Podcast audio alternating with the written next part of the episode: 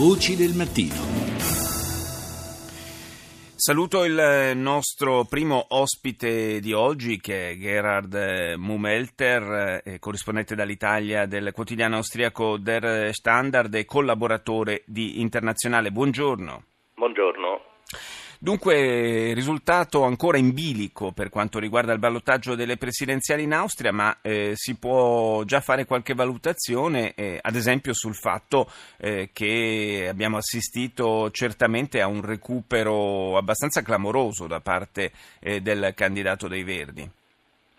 Sì, il recupero è stato clamoroso se pensiamo che al primo giro delle elezioni lui era indietro di 14 punti eh, è risaputo che Van der Bellen eh, va forte nelle città e ieri sera abbiamo visto che per esempio a Vienna dove abita un quarto degli, degli elettori austriaci, lui è riuscito a recuperare. E il risultato adesso è nelle mani dei voti espressi eh, per, per posta. Una domanda che mi viene spontanea, visto che tra l'altro sono numerosi, perché sono circa 800.000 eh, voti espressi, quindi una, una, percentuale tutt'altro che trascurabile eh, degli elettori. C'è una una provenienza, una qualche indicazione sulla provenienza di questi voti, perché ovviamente a seconda di, di quale sarà la loro provenienza eh, potrebbe anche cambiare e di molto il risultato. Sì, eh, diciamo i voti espressi per corrispondenza sono 885.000, quasi 900.000. Sì. Noi sappiamo per esperienza che fra i verdi c'è un numero molto più alto di elettori per corrispondenza che non nei partiti di destra e quindi in questo risultato 50 a 50 è stato già proiettato questo, questa differenza il, il, risultato reale comunicato dal Ministero degli Interni di Vienna di ieri sera è un 51,9 per Hofer. Invece nei, nelle proiezioni è già stata calcolata questa differenza eh, nei, nei, voti per corrispondenza. Quindi eh, alle 9 stamattina inizia lo scrutinio di questi quasi 900.000 voti e dopo le 5 del pomeriggio avremo il risultato finale. Questo risultato finale potrebbe essere di stretta misura, per esempio ci sono dei sondaggi forse non molto affidabili che danno a Van der Bellen la vittoria per soli 3.000 voti, però alla fine potrebbero essere anche meno, uno potrebbe diventare presidente con uno scarto anche di qualche centinaio di voti. Eh, questo è davvero un fatto inedito, insolito, come insolito per l'Austria dover attendere addirittura il pomeriggio del giorno successivo al voto per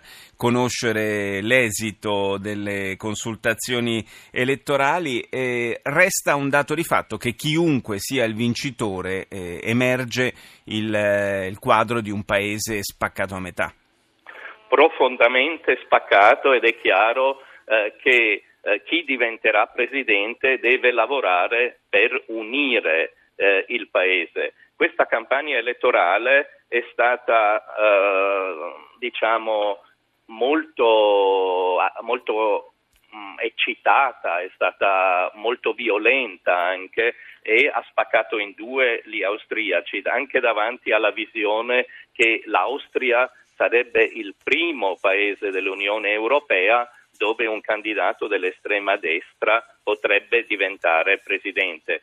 Tutti e due i candidati ieri sera hanno promesso di lavorare in questo senso se fossero eletti e Hofer ha detto anche vedrete che io non sono assolutamente una persona cattiva. Adesso c'è naturalmente un grande clima di attesa perché sappiamo che a Vienna ieri sono arrivati corrispondenti da tutto il mondo per seguire eh, queste elezioni. Bisogna anche dire che i voti che questi due candidati hanno ricevuto eh, sono voti regalati, possiamo definirli così, eh, da altri partiti, nel senso sì. che Van der Bellen sicuramente ha avuto i due terzi di voti della candidata liberale Irmgard Gries che è uscita al primo turno. È ovvio che gran parte degli elettori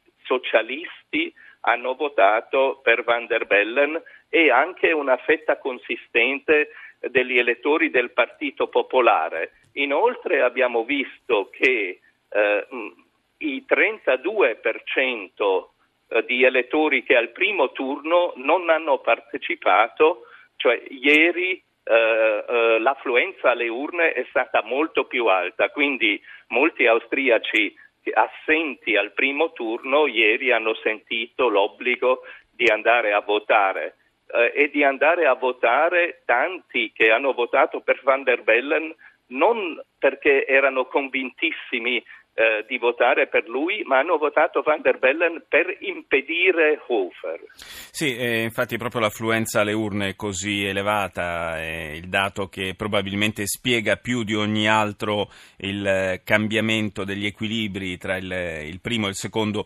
turno di queste presidenziali. Grazie a Gerhard Mumelter per essere stato nostro ospite.